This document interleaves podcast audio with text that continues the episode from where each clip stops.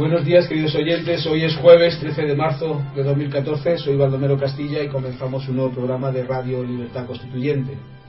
Estamos aquí en Somos Aguas con nuestro amigo Orlando y con don Antonio. ¿Qué tal está usted, don Antonio? Estoy Orlando, ¿qué tal estás? Muy bien, buenos días. Yo estoy especialmente satisfecho eh, porque no es frecuente o no estoy habituado a que mi opinión sea solicitada por los grandes medios de comunicación. Y ya que en, en España los medios me han condenado desde hace tanto tiempo al ostracismo interior, al menos tengo la satisfacción de que mi voz sea escuchada hoy por mucho más de 300 millones de personas en la televisión de Moscú, estatal, y nada menos que en el informativo, lo que aquí se denomina telediario. Se va a transmitir en español y en ruso, por supuesto, pero en español en una, en una cadena de televisión estatal que se puede ver en, en, el Canal Plus en el número 10108 y eh, la verdad estoy muy satisfecho porque me hayan solicitado la opinión sobre los acontecimientos de la actualidad en Crimea y Ucrania, pero por otra parte, lo he dicho, lo he dicho a la televisión, a los responsables, los que me han hecho las preguntas, le he dicho que estoy decepcionado con las preguntas, porque se ve que las preguntas están dictadas o dirigidas para dar satisfacciones o respuestas adecuadas a la propaganda de Putin, porque me han hecho preguntas referentes al incremento del radicalismo de extrema derecha, que ellos llaman derecho en vez de derecha. Que llaman sector, sector, derecho. derecho llaman. Pues eso, sector derecho, es la extrema derecha,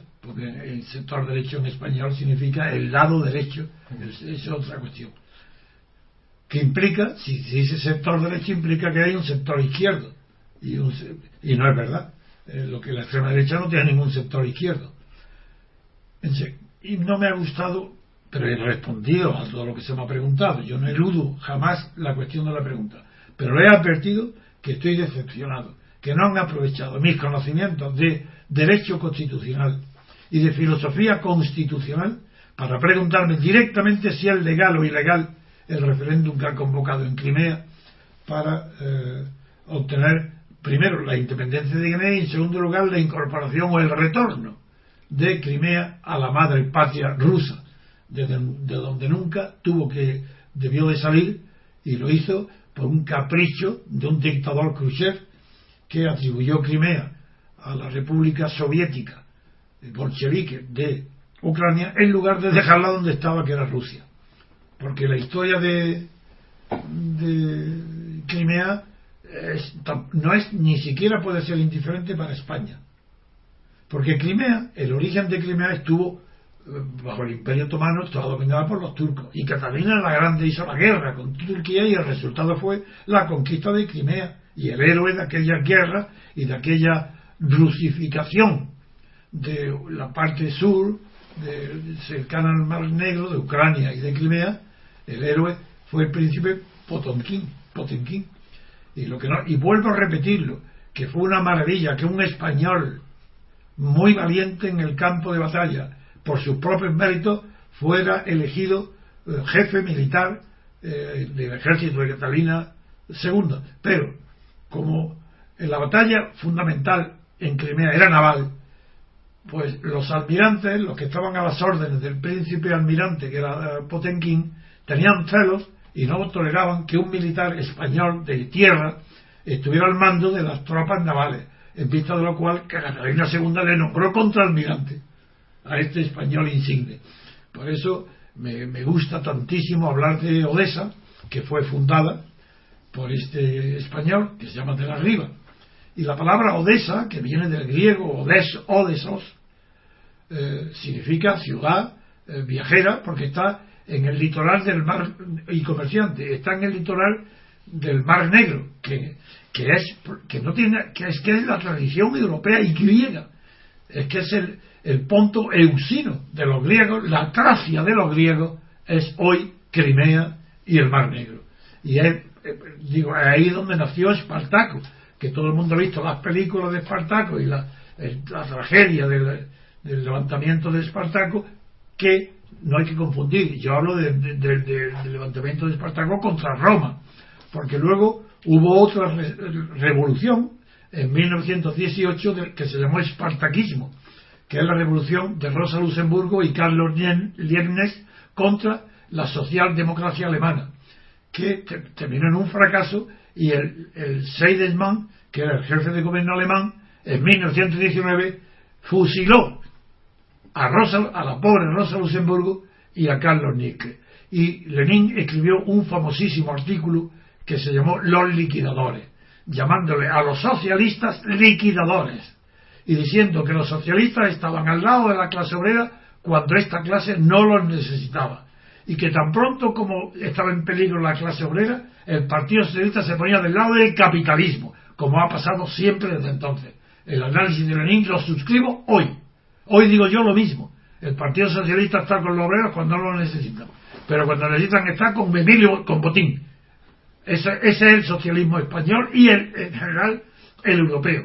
La primera vez que un miembro de un partido socialista se incorpora a un gobierno de la derecha y capitalista fue en Francia y fue en el año 26 o 25, no, 26 y fue el ministro socialista fue Millerand, no Mitterrand, Millerand y se llamó Millerandismo a la colaboración del Partido Socialista con el capitalismo desde entonces. Pues bien, en España no hay socialistas, todos son milerandistas, colaboradores de la banca, de la oligarquía y de las fuerzas de las finanzas de la, de, la máxima reacción. Los mismos que tenían el poder con Franco. A esos son a los que protege el Partido Socialista.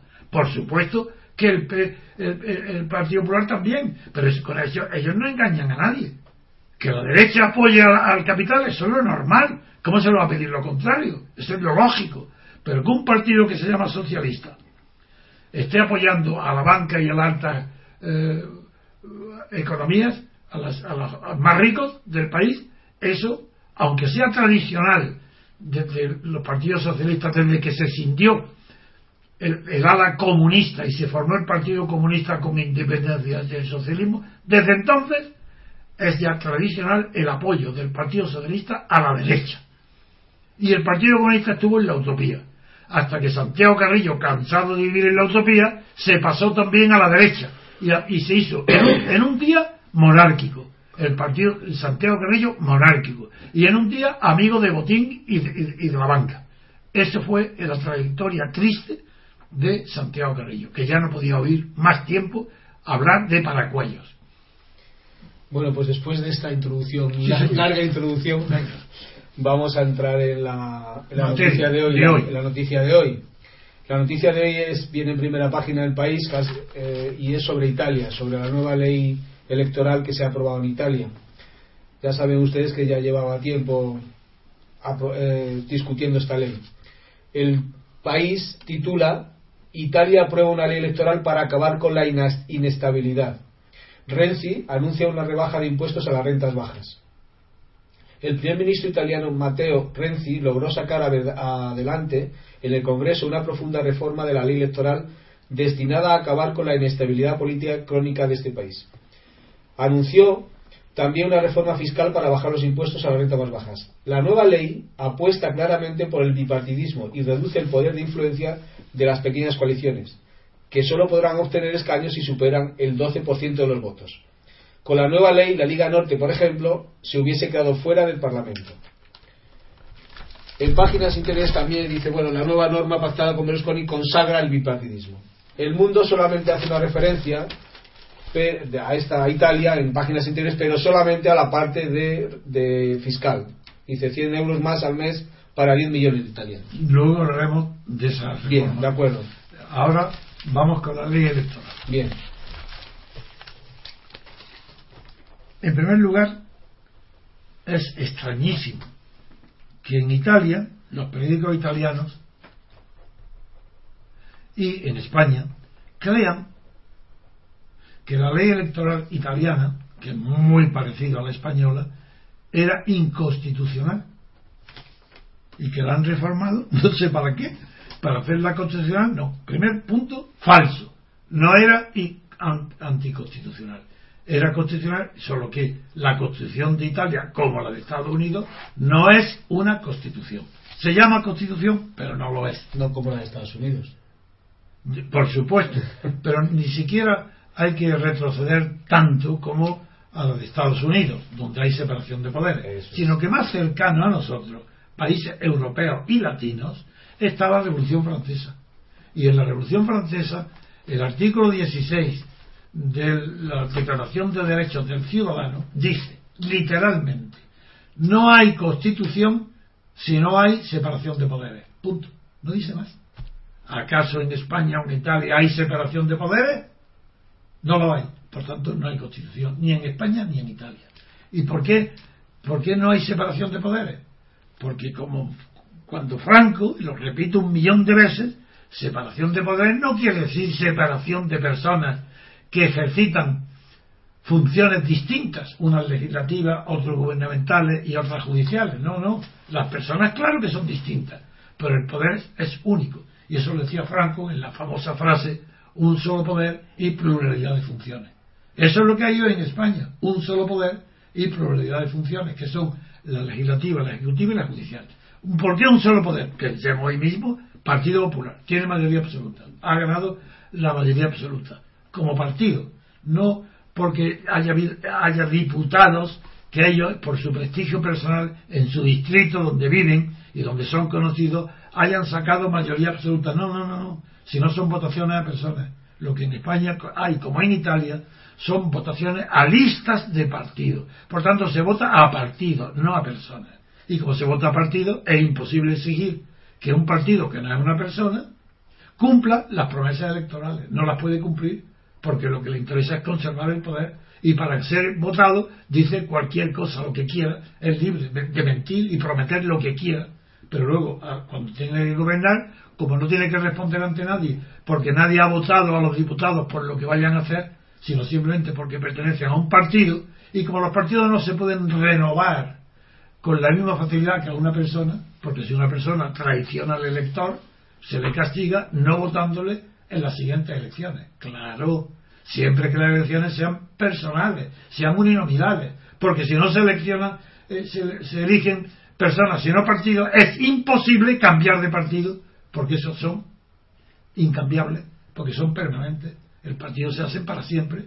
Tanto que robe, que mate un partido, da igual. La cosecha de votos la tiene en el bolsillo. Felipe González y los GAL es responsable de asesinatos y de robos, fileza, sin inimaginable antes, eh, inicia una corrupción sistemática y una violación de los derechos humanos sistemática, y sin embargo, se celebran las elecciones, pierde las elecciones, gracias, entre otros, a mi ayuda, eh, al crear la AEPI para coordinar toda la denuncia contra Felipe González, pues, ¿qué sucede?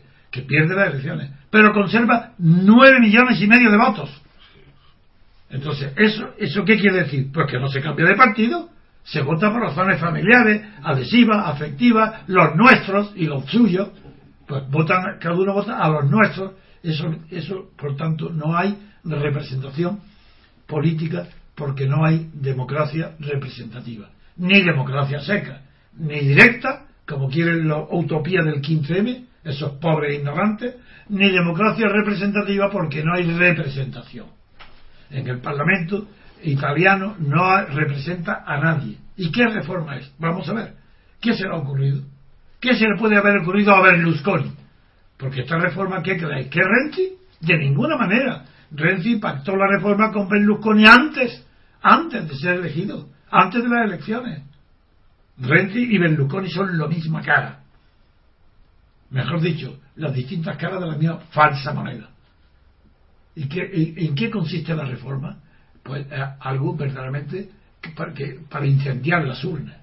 En virtud de una ley para evitar que los pequeños partidos puedan quitarle votos a los grandes, a dos, para que solamente haya dos partidos, como si en España se hiciera una ley electoral para que fuera imposible que tuvieran que estuvieran en el Parlamento todos los partidos estos nuevos de Rosadía, de Ciudadanos, de Vox, de todos los partidos pequeños, incluso el Partido Comunista, exigiéndole que no, ningún partido podrá estar en el Parlamento si no alcanza el 12% de los votos. se acabó. Pues ya está, se acabó. Como no había representación, ¿qué más da? No había antes, tampoco ahora. Entonces, ¿qué, qué, es lo que hace? Eliminar la competencia. Los, los, partidos mayoritarios con esta ley italiana, con este fraude, eh, mediante la ley, quieren, eliminan la, la pluralidad de partidos. Los reducen a dos, bipartidismo. Pero no porque la sociedad ni el votante prefiera, elija o dé su voto a dos partidos preferentemente. No, no, no, no. Sino porque la ley obliga a que el que no tenga el 12% no tiene representación, no está en el Parlamento, es, voto perdido. Es, ¿Para qué votan ustedes a un partido que no va a tener el 12%? Es un voto tirado a la basura. Y eso es lo que ha hecho esta ley italiana. Es una vergüenza que Italia, Italia no es como España. Porque Italia, en la historia española, no hay un solo político, ni intelectual, ni filósofo político, que sea memorable. No porque Donoso Cortés que el más famoso, fue una copia del filósofo francés de Bonal. No tiene idea ninguna, pero eran ideas elevadas, de, la, de, derechas, por supuesto, conservadoras, pero dignas, bien fundamentadas. No se era inteligente, no tiene originalidad en el mundo intelectual porque eh, leyendo a de Bonal no se falta de leer a, a Cortés. Eso está bien. Pero España no tiene a nadie. Lo demás es que son, es que no hay nadie de política no, digo Ortega es que no hay nadie, ni una sola persona intelectualmente respetable. En cambio, Italia, en Italia hay una verdadera abanico de figuras mundiales, universales, que es imposible saber política, ciencia política, sin estudiar a esos italianos, que son Lorenzo Mosca, por ejemplo, el creador de las élites, de la teoría de las élites, pero el creador de las minorías de la gran influencia que tienen, Lorenzo Mosca, otro, el sociólogo, el gran Bifredo Pareto, que está de moda todavía en Estados Unidos con el funcionalismo, y con el gran sociólogo Parkinson, pues Bifredo Pareto, seguimos, antes de ello está Vico, porque aquí en España no hay nadie, ni siquiera Vives, Vives fue un gran humanista, pero no es creador, es que no hay nadie, pero en Italia estaba el antecedente de Vico, que ya tuvo un, una gran énfasis con su escrito sobre el retorno de las naciones, siguiendo la estela de la filosofía de la historia que había trazado San Agustín y que, luego continuará Hegel y Marx. Pero ahí está Italia está rico. Pero luego, ya en el siglo en el siglo XX, además de los que he nombrado, está el gran e inolvidable Gramsci, Antonio Gramsci. Antonio Gramsci es un marxista creador, originalísimo, que descubrió el concepto de hegemonía. Y descubrió además que la hegemonía de los partidos políticos no se debate en luchas dentro del Estado o dentro de la clase política. No, no, no. La hegemonía es cultural antes que política. Por eso la hegemonía se debaten y se luchan en el seno de la sociedad civil. Qué descubrimiento tan grande de Gramsci. No hay ningún pensador en el mundo que pueda hoy abandonar esa, esa ruta. Pues Italia está llena, no, no, hablo, no hablo de, Antonio Labriola, no hablo ni siquiera de Benedetto Croce, pero todas figuras infinitamente mayores que nadie ha habido en España. Pues bien, ese país, memorable por sus grandes figuras, hoy está en una situación casi más cómica y triste que España. Porque hoy es Berlusconi. El país es Berlusconi. Y Renzi es una hechura de Berlusconi. Y lo que quieren que es mediante una ley eliminar a los partidos y dejar solamente a dos. ¿Y eh, cómo, cómo lo logran? Pues de una manera muy sencilla, pero tan brutal que no funciona, que no funcionará. Es verdad que Peugeot, el inventor del automóvil, ese ingeniero que inventó una caja de cambio con la que creó su automóvil, cuando la vio que funcionaba, pronunció esa célebre frase que tanto atrae luego a los tecnócratas. Dice, es brutal, pero funciona. Eso digo pues yo. Bueno, pues en Italia es igual. Es brutal, pero no funciona. La prueba es la crisis permanente en que está Italia. Y yo auguro ya que tampoco esta ley va a funcionar. Claro que funcionará el engaño, la trampa, el fraude a los italianos. Porque no, el bipartidismo, cuando es fruto de una experiencia política, es maravilloso. Es el ideal. Yo quiero el bipartidismo, pero jamás mediante una ley. Eso es arbitrario, eso es, eso es mentira. Ejemplo, Estados Unidos y Francia. Tenemos dos ejemplos muy cercanos a nosotros para comprender cuándo el bipartidismo es saludable y cuándo es un fraude. En Estados Unidos había 100 partidos, como en Europa, cuando empezó, pero con el tiempo, al tener forzosamente que elegir entre dos últimos aspirantes a presidente, ah, pues quedó consagrado el bipartidismo, de hecho.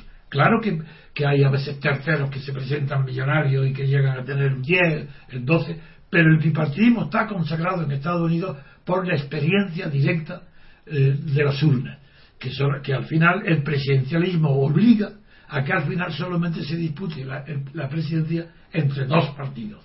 Eso es sano, porque el bipartidismo no es producto de una ley que lo obligue, como es ahora en Italia, que una ley obliga al bipartidismo, porque todos los partidos saben que su voto está tirado, que no sirve para nada, el que vote a un partido de los pequeños. y en Francia, antes de De Gaulle, era otra y tan ingobernable como Italia, lo mismo, era igual. La Cuarta República Francesa era lo mismo que la italiana, no había quien gobernara, y allí, salvo Méndez Frank, que llegó a tener una cierta autoridad por su prestigio personal y porque en la guerra de Indochina tuvo una visión superior a la de sus compañeros. No hubo un solo político de prestigio en Francia antes de De Gaulle, ni uno solo. Y De Gaulle, que era un hombre culto, que había leído, pero un militar, pero tuvo la suerte que había leído bastante a Benjamin Constant. Y aunque no llegó a interpretarlo profundamente, sí se dio cuenta y reformó la, la constitución de la Cuarta República Francesa por la Quinta, eh, introduciendo el presidencialismo en Francia, que es la elección del presidente y desde luego lo mucho más por el sufragio directo y mucho más importante que eso para lo que estamos hablando ahora mismo cambió el sistema electoral de la cuarta república y de la tercera república francesa lo cambió por el sufragio electoral a doble vuelta en distritos pequeños que eligieran a personas y no a partidos. El partido puede presentar a quien le dé la gana pero el que está en una circunscripción de París, el 16, vota al diputado que representa ese distrito, a la persona. Esté presentado no por un partido. Esa reforma de De Gaulle fue extraordinariamente beneficiosa y útil para Francia. Pero fue aún mejor, el sistema electoral francés es aún mejor que el inglés. Porque el inglés, como se, se vota también como en Francia a personas, y se vota también por distrito, por distrito pequeño que, donde se elige a una sola persona.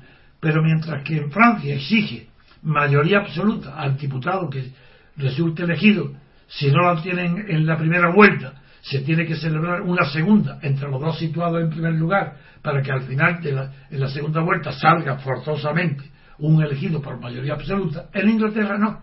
Y en Inglaterra, como se puede ser diputado con mayoría simple, en una sola vuelta, no hay segunda, pues resulta que los votos que han ido destinados al perdedor están tirados a la papelera. No sirven para nada, por tanto no están representados.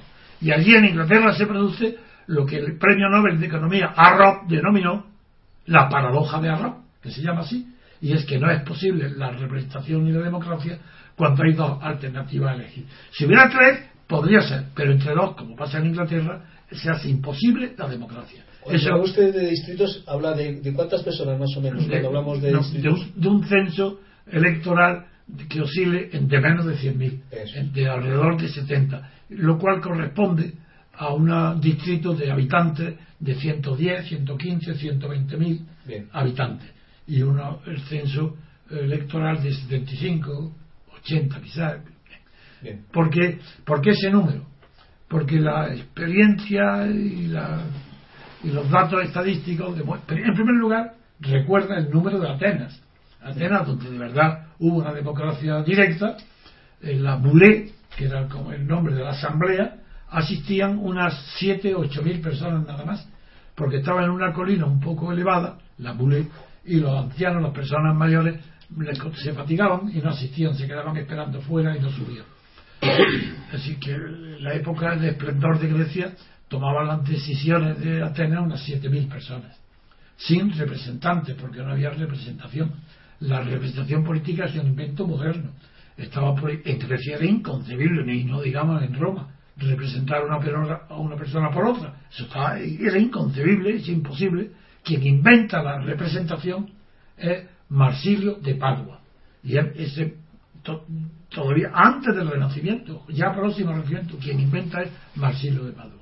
Y eso es lo que, eh, lo que hoy pedí, yo pido para España y pido para Europa. Verdadera representación política. Porque ya el propio Marsilio de Padua distingue entre la mejor parte, la peor parte, la más grande, la más pequeña, porque no todos somos iguales. No hay que tenerle miedo ninguno a la demagogia para decir que la sociedad hay personas inteligentes y poco inteligentes. Y como en la votación no se vota ni se elige por la inteligencia ni por la fuerza, ni, ni por la voluntad, sino lo que cuenta en una votación es el número, pues todo aquello que pueda resultar de un número es lo que pertenece a la democracia. Por eso la democracia no puede votar si Dios existe o no existe. Eso es ridículo. Bueno, pues tan ridículo como someter a la democracia de todos los españoles si dicen que la nación española tiene que tener Cataluña fuera o Portugal dentro. Eso no pertenece a la democracia. Por eso es mentira, falso, ignorante, que Rajoy y todos los demás partidos digan, hombre, si votaran todos los españoles el referéndum de Cataluña, sí, eso sería legítimo. Pues no, señor, no es legítimo, porque no pertenece al ámbito de las cosas que se deciden en una democracia.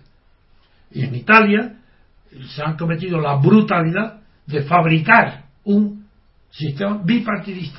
Están fabricándolo el legislador, no la experiencia ni el elector que vota dos, no la costumbre, sino que la ley prohíbe que haya más de dos partidos, ya que el que no llega a 12 no cuenta en el Parlamento. Eso va a significar que los partidos eh, pequeños van a desaparecer. Totalmente, eso seguro. ¿En Italia desaparecerán? todos los que no lleguen al 12 fuera. A lo mejor al principio habrá alguno que lo tenga. Cuando se vea que eso no vale para nada, en la elección siguiente dejarán de votarlo hasta que sea nada. Es la ley la que prohíbe que, que haya más de dos partidos en Italia. Pero es que de hecho en España pasa lo mismo es la ley electoral, es decir, el sistema electoral, el que prohíbe que en España puedan gobernar más de dos partidos que, se les llama eh, eh, gubernamentales. Y cuando no tienen mayoría absoluta no importa, porque hay unos catalanes a unos vascos que prestan su voto para que la unión de los partidos centristas con los catalanes y los vascos tengan la mayoría absoluta. Pero a cambio de que pues como no tienen ideales, ni creen en España, ni creen en ellos mismos, no quieren nada más que enriquecerse y la corrupción, ¿a cambio de qué? Pues que cuando no se tiene mayoría absoluta, se pacta con los catalanes o con los vascos, el partido primero de ellos, y se gobierna cediendo poder a Cataluña o al País Vasco, a cambio de la soberanía española, sacrificarla. Eso es lo que hay en España. Y en Italia es tan, es tan abominable el sistema como el español. Y hoy aún peor, pero por lo menos se quita la cara. Prefiero Italia. Una ley que diga prohibido votar a vestidos pequeños. Se acabó. Eso es mejor que lo que pasa en España, que son unos comparsas como el Partido Comunista, pobres idiotas, que se creen que son republicanos cuando llevan 35 años apoyando a la monarquía y acompañando a quien, al Partido Socialista, haciendo el ridículo en los parlamentos en todos, en todos lados. ¿Por qué? Si, prefiero una ley que prohíba que el Partido Comunista tenga representación. Que diga, que los que no tengan 12% fuera. Prefiero esa ley, es más cínica, pero menos equívoca, engaña menos que lo que pasa en España. Que de hecho es igual. ¿Por qué hacen el ridículo Ciudadanos por Cataluña a Rosa Díaz? O el nuevo, los nuevos partidarios del partido este Vox. De Vox o de, ¿Por qué hacen el ridículo? porque no, o de Podemos, porque su ambición de poder y de vanidad y de figurar es superior a su inteligencia. Son menos inteligentes que vanidosos y por vanidosos quieren estar ahí, pero si no vayan a ningún lado, si nadie os va a votar, si no vais a sacar jamás un porcentaje para estar representado en el Parlamento, podéis ir a la europea, es decir, al desecho de los partidos donde terminan, ahí sí podéis ir y sacaréis un diputado quizás, uno, pero los demás, esa es la vergüenza de España, que la clase intelectual y la clase política no tiene dignidad y no tiene ni decoro, porque el decoro es la apariencia civilizada de la cultura por tanto, la cultura española está al nivel de la apariencia, de lo indecoroso. Hoy la cultura política española es indecorosa. Bien, don Antonio, pues vamos a hacer una pausa. Sí, pero hablaremos luego de Italia, porque en Italia hay dos noticias. Una ah, bien, que bien, se me olvidaba. Pues vamos a hablar luego, del tema de las de renta. Si quieres, seguimos hablando de. No, no, vamos ya con Italia. Ahora sí, ahora Perfecto. Pues le voy a leer entonces el titular que viene en el mundo, eh, uy, perdón, titular, páginas interiores, y a que habla de Italia, pero solamente del tema de, de fiscal. Y dice, 100 euros más al mes para 10 millones de italianos. Renzi baja la retención fiscal a los trabajadores peor remunerados. Pues esa es la, la noticia. Bueno, Dice, el Estado italiano venderá al mejor postor más de 1.508 coches oficiales. O sea, están como No, es recortando. cuestión. están recortando. eso los coches oficiales, nada. Sí. Es decir, eso es el chocolate del lobo. chocolate del lobo. Eso nada. No, la noticia es que una ley, ojo, una ley, no el libre mercado, ni el mercado dirigido por el Estado, sino que una ley va a regalar 100 euros mensuales a todo trabajador o empleado, porque la palabra ya trabajador o empleado no, no significa nada, a todo italiano que gane menos de 1.500 euros mensuales. Si todo italiano que no gane 1.500 euros mensuales recibirá un regalo del Estado de 100 euros. ¿Qué es eso? A eso le llaman. ¿Y sabes lo que ha dicho el, el, el Renzi? ¿Veis cómo somos de izquierda? Así, la izquierda es aquella que dicta leyes regalando dinero a quien gane menos de 1.500 en Italia sin exigir a cambio nada, sin aumento de la productividad, sin que eso tenga una repercusión en, en un aumento de la- del Producto Interior Bruto, nada. Simplemente igual que Zapatero. Eso, eso le iba a recordar. Zapatero, creo que en la primera eh, legislatura, legislatura hizo algo parecido a No. esto. ¿no? Lo que hizo, no. Lo que hizo eh, Zapatero es eh, eh, emplear, dar un sueldo de 400, aparte del cheque bebé y tal, unos 400 euros en- inventándose obras, por ejemplo. Una acera está Ah. defectuosa, venga, a hacerla. Y si sale mal, se vuelve a hacer otra vez y otra. Dar, eh, emplear, eh, dar 400 euros para hacer obras innecesarias. Y los- todos los ayuntamientos se lanzaron como locos a, a- a aumentar la corrupción con esos 400 euros y a pavimentar las calles del alcalde. Todos los alcaldes, ya claro, si tenían el dinero, pues venga, damos trabajo a quien, a los pobres que que pavimenten las calles del alcalde. Ese fue lo que hizo Zapatero. Ah, bien, bien, bien. Bien. Eso, pues igual que aquello fue in- un, un gasto improductivo, esto pasa lo mismo.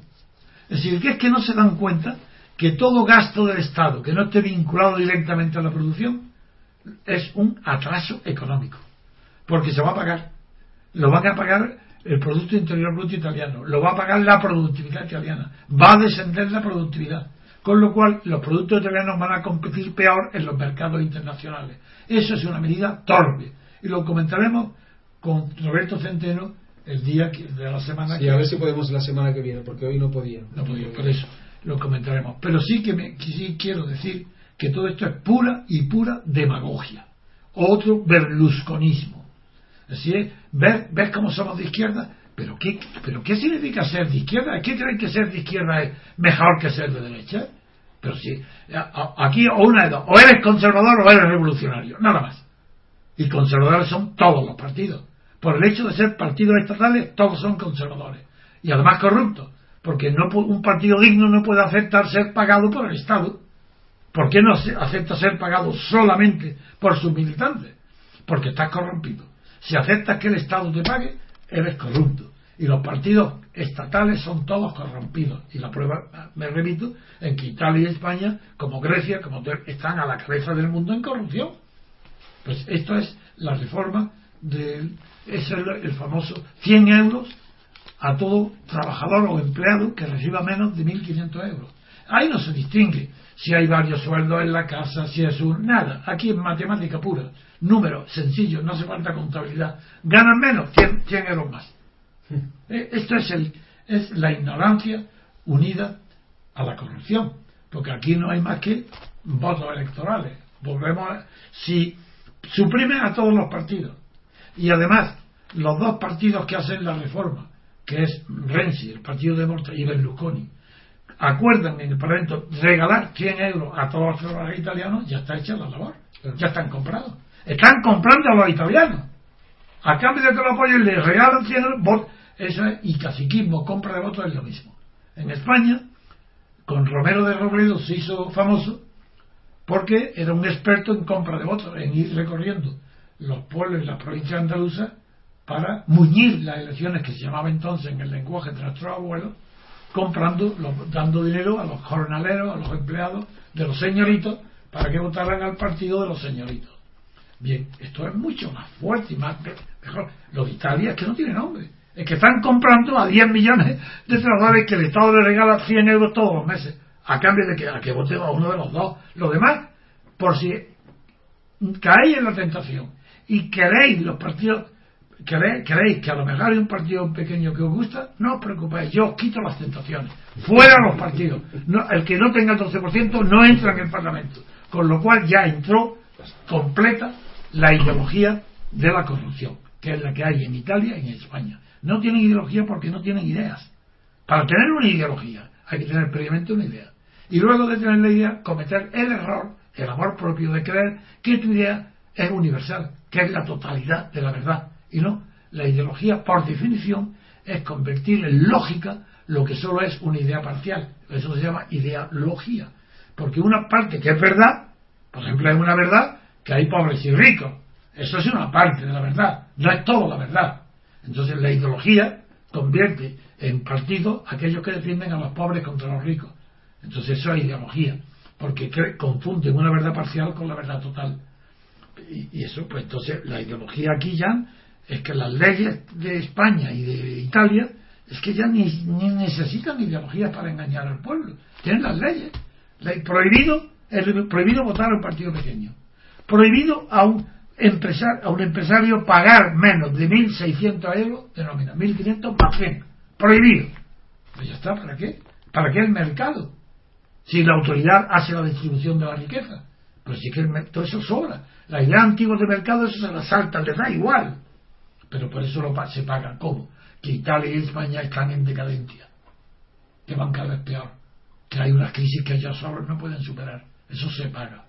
Entonces el caso de Italia, como el de España, es paradigmático de hasta dónde puede llegar la perversión del Estado de partido, que es la continuación por otros medios de los estados fascistas y nazis y franquistas. Es la continuación por otros medios de lo mismo que eran ellos, de partidos estatales. Antes era uno solo, la falange o los requetés se reunifican, Franco los reunifica ya, para que haya un solo partido.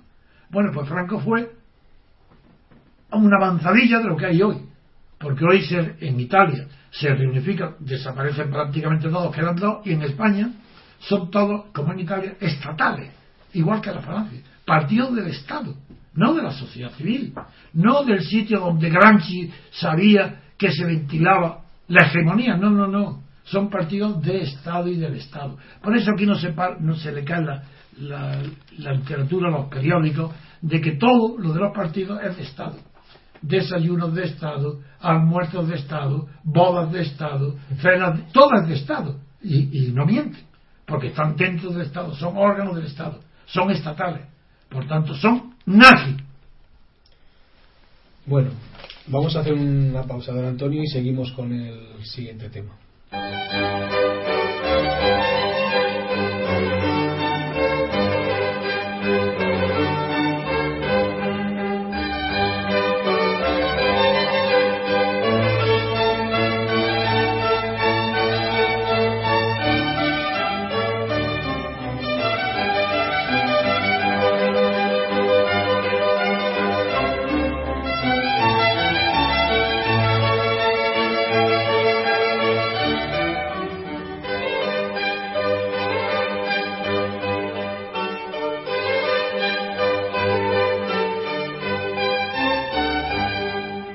Queridos oyentes, la segunda noticia que vamos a comentar hoy viene en la primera página del mundo y es sobre el señor Mas, señor Arturo Mas, que dice, titula El Mundo, Arturo Mas dice que en Cataluña habrá menos pobres con la independencia.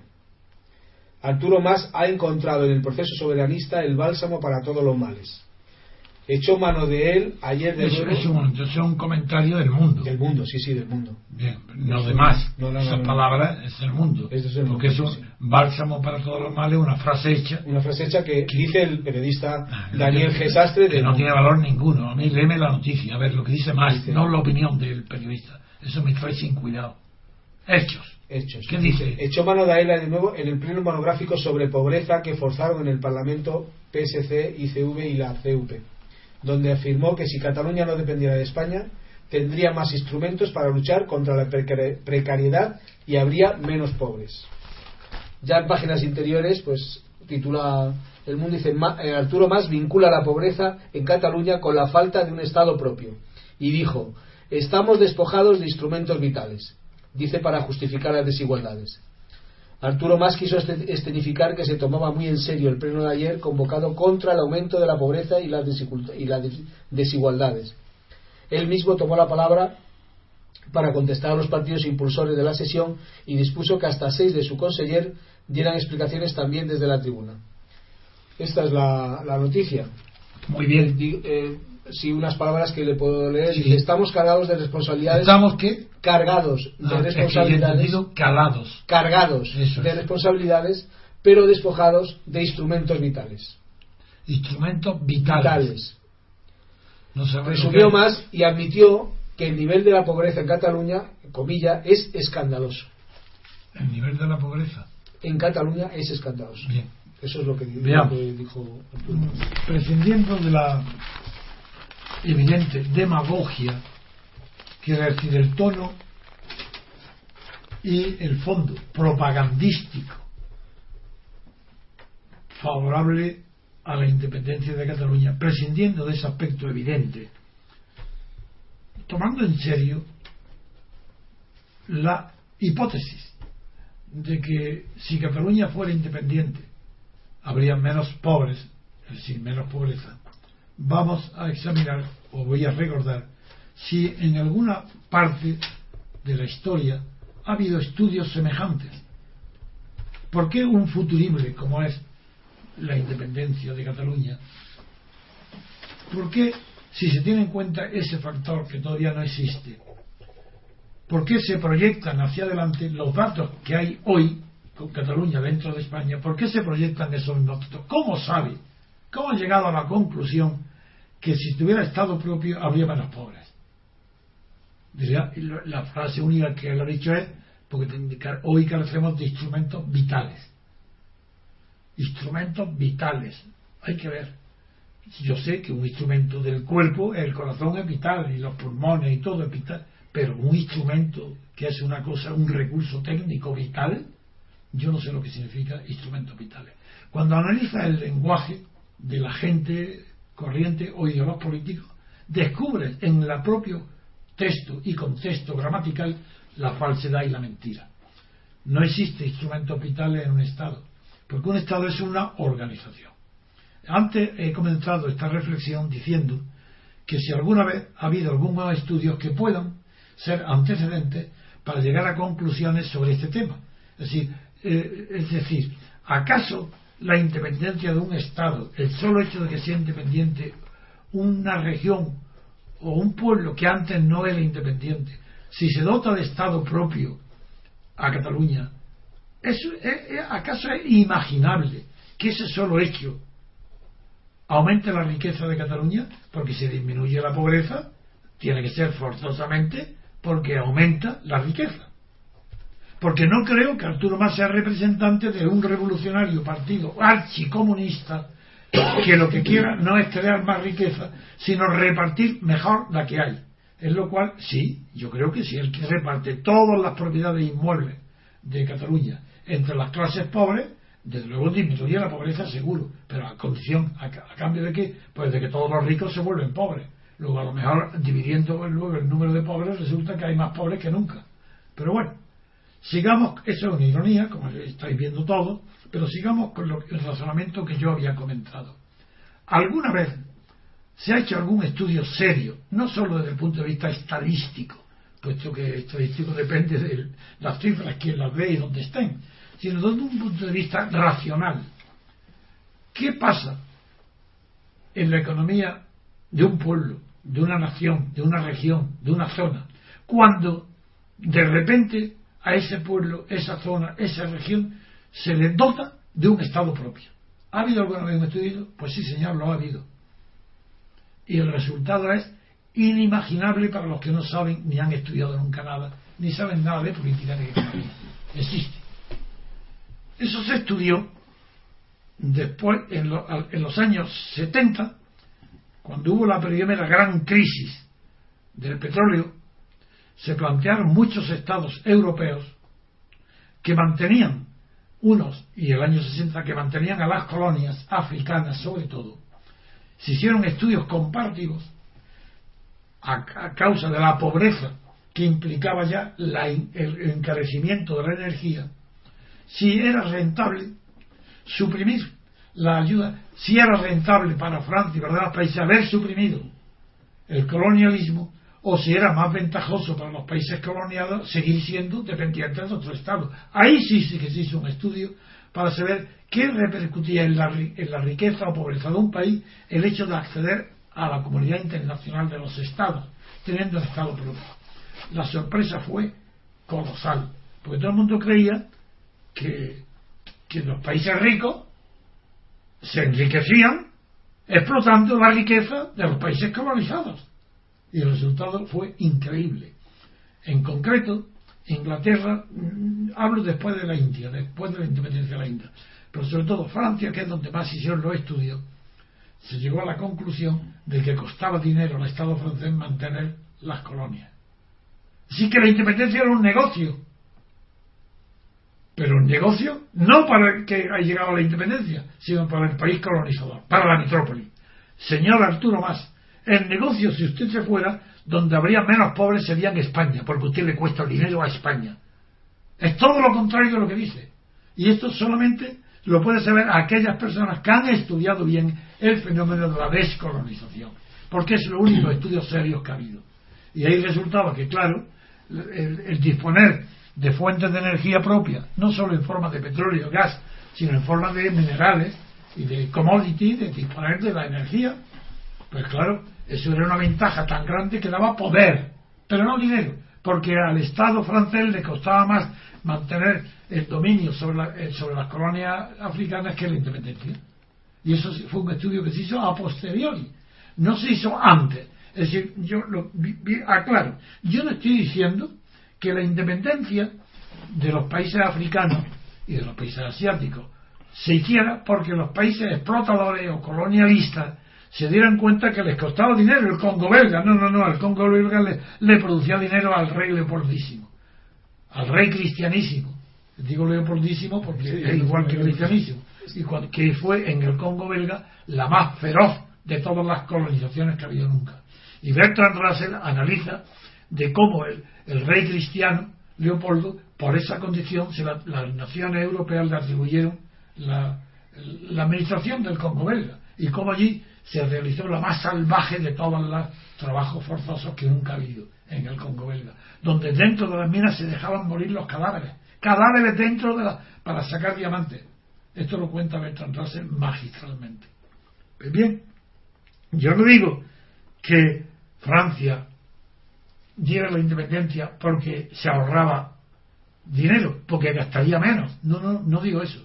Digo que a posteriori se han dado cuenta que las ventajas que sacaban los países colonizados eran superiores a las que han tenido cuando han dispuesto de su riqueza, entre otras razones, porque un país colonizado no quiere el dominio de sus mercancías por el hecho de pasar la independencia, porque es el mercado mundial, sobre todo, el de las materias primas y el de las commodities, que sigue manejado, dominado por las antiguas metrópolis colonialistas desde los mercados de Londres o Chicago.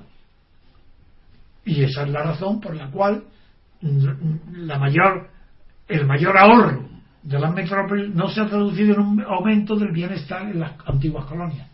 Porque el mercado, los precios los pone, no los ponen ellos, no los pone el vendedor, los pone el consumidor en los mercados mundiales. Esa es la, la tesis fundamental de todos los mercados, de todas las bolsas, de los minerales y de los commodities y del petróleo.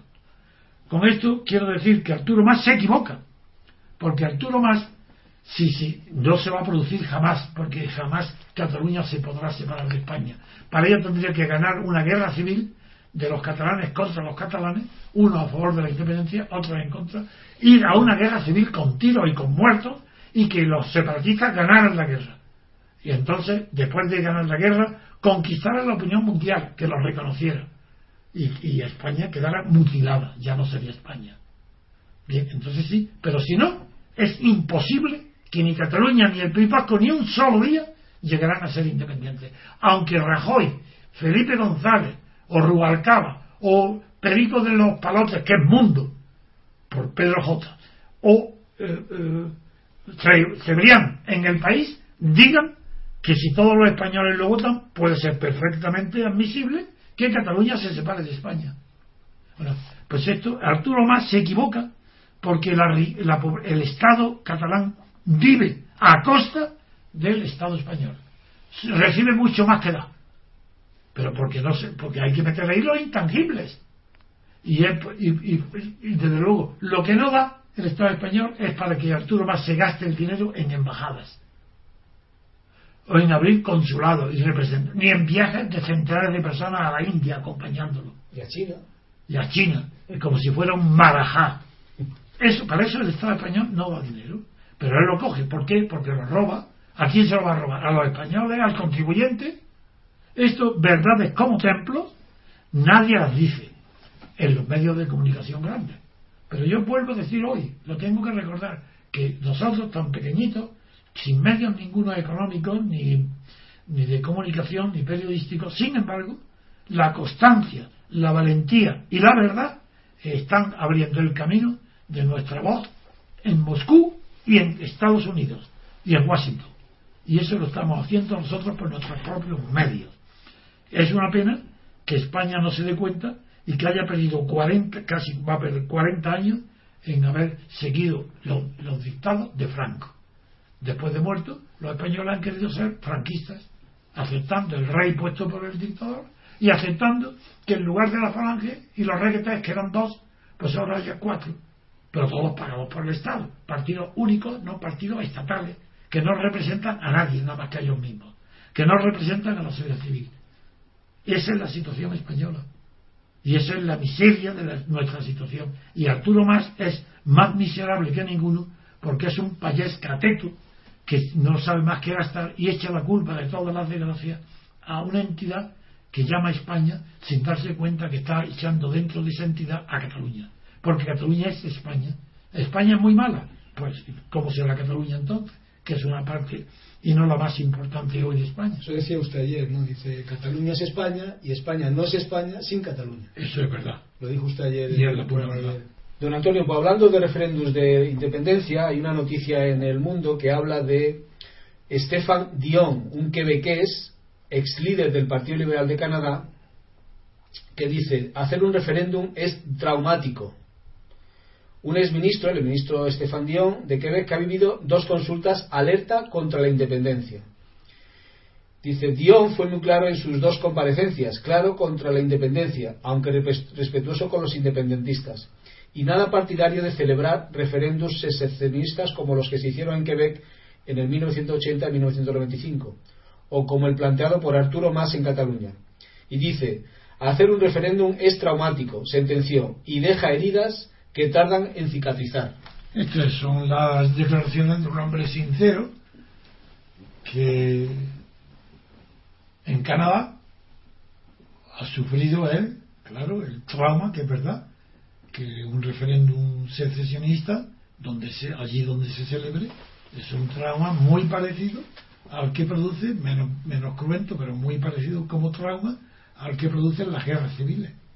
Porque en Cataluña se puede ser, como ha dicho él, que era perfectamente compatible ser quebequier, eh, patriota de Quebec y de Canadá, en Cataluña se puede ser catalán y español a la vez. no es que sea compatible, es que casi es imposible de imaginar otra cosa. Eh, entonces las palabras suyas son sensatas. Especialmente viene de un hombre que ha vivido ese drama de Canadá que repite consultas sobre el referéndum y esa sola repetición obligaría a los españoles a que pensaran en qué pasaría si se hiciera el referéndum en Cataluña. Supongamos, una hipótesis que no tendrá lugar, pero supongamos que la imbecilidad de Rajoy, su cobardía, su falta de carácter, eh, se entregan y no, no resisten la, la voluntad ter y la terquedad del separatismo catalán de hacer un referéndum. Supongamos que se hace. Y que lo normal es que no pierda y que eh, voten a favor de la independencia, pues un, eh, en términos de los que participan en la consulta, pues un 40% y un 60% votan en contra. Y no pasa nada.